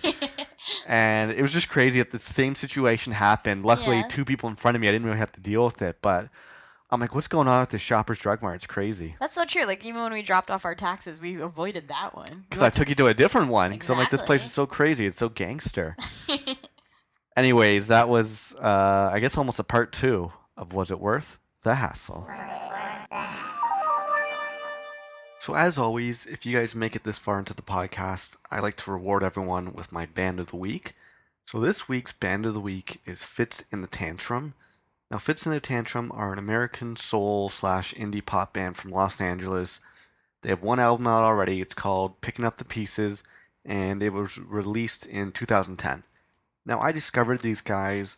I think I saw an interview with them on, on MTV or something. And they played a clip of their song, and the song's called Money Grabber. And it just really blew me away because I'm like, wow, this is just something kind of different and cool and fun. And it sounds like Motowny, but it's really modern. And they got a main lead singer guy, and then there's another backup lead singer chick who's just really awesome, really cool voice. And I saw the interview, heard the song, and loved it so much that I ended up listening to the rest of the album, and I thought it was really good, so I bought it. And Val and I actually ended up seeing them in concert last year at the Mod Club, and it was just one of these one of the best concerts I went to last year, and I think you guys are really going to dig them. So, a couple of my favorite songs by Fitz and the Tantrum are "Money Grabber," which is their big big hit single. I guess you guys If you've heard it before, you probably like it a lot. It's really, really catchy. I really like the songs. Picking Up the Pieces, Dear Mr. President, Breaking the Chains of Love, and they have another new song called Out of My League, which is awesome. It's coming up from their new album, which comes out in early May. So make sure you check out Fitz and the Tantrum. But my song of the week by the band of the week is Don't Gotta Work It Out by Fitz and the Tantrum. So we're going to ride out the rest of the podcast with that song underneath. Tweet me, Facebook me, email me, tell me what you think of the band, tell me what you think of the episode. And as always, many ways to get in contact with me. You can tweet me on Twitter. Just search me. I am at Malincamp. You can like me on Facebook. It's facebook.com slash live at 605. Email me at live at 605.gmail.com. And as I mentioned earlier, check out my Podomatic website, which is live at 605.podomatic.com. And I got a PayPal account there, so if you guys want to help out and support the podcast, donate a dollar, two dollars, twenty-five cents. I just love doing this podcast, and I want to try and keep going as much as I can and keep bringing you new episodes. And I hope you like it so far. There are only two episodes left, so get ready. I'm going to go on a little bit of a break, but make sure to not miss the next two episodes because they're going to be action packed. Tell a friend, tell some family members, tell frenemies, whatever you want to do. Just get this podcast out there, and hopefully, we'll continue to grow, and you guys will enjoy and support and love what we do. So until next time, I'm your podcaster, John. This is Live at 605. Be easy.